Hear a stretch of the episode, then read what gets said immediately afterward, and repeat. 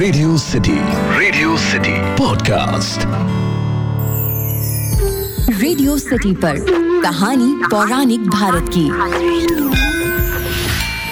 नवरात्रे चल रहे हैं, इसीलिए आज के पॉडकास्ट में नवरात्रों में पूजे जाने वाली माता की कहानी। रेडियो सिटी पर मेरा नाम है अखिल और आप सुन रहे हैं कहानी पौराणिक भारत की। ये एक ऐसा पॉडकास्ट है जहाँ मैं आपके लिए रामायण, महाभारत, पुराण, लोकगीत लोक कथाओं से ऐसी कहानियाँ लेकर आता हूँ, जिनके बारे में ज़्यादातर लोग नहीं जानते।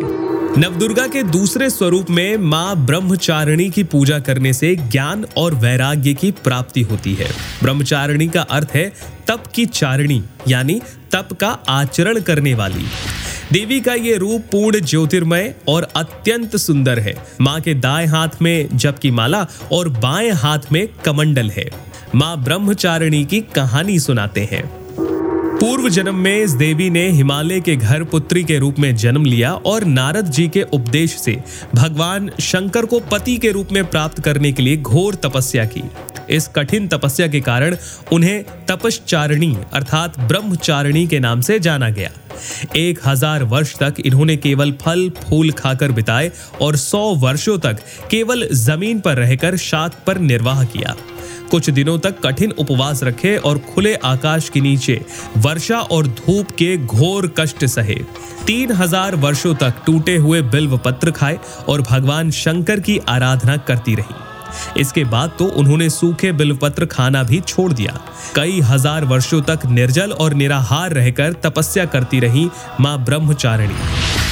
पत्तों को खाना छोड़ देने के कारण इनका नाम अपर्णा भी पड़ा। कठिन तपस्या के कारण देवी का शरीर एकदम क्षीण हो गया। देवता, ऋषि, सिद्धगण, मुनि सभी ने ब्रह्मचारिणी की तपस्या को अभूतपूर्व पुण्य कृत्य बताया। सराहना की और कहा, हे देवी, आज तक किसी ने इस तरह की कठोर तपस्या नहीं की। ये आपसे ही संभव है। आपकी मनोकामना परिपूर्ण होगी और भगवान चंद्रमौली शिव जी तुम्हें पति के रूप में प्राप्त होंगे। अब तपस्या छोड़कर घर लौट जाओ। जल्द ही आपके पिता आपको लेने आ रहे हैं।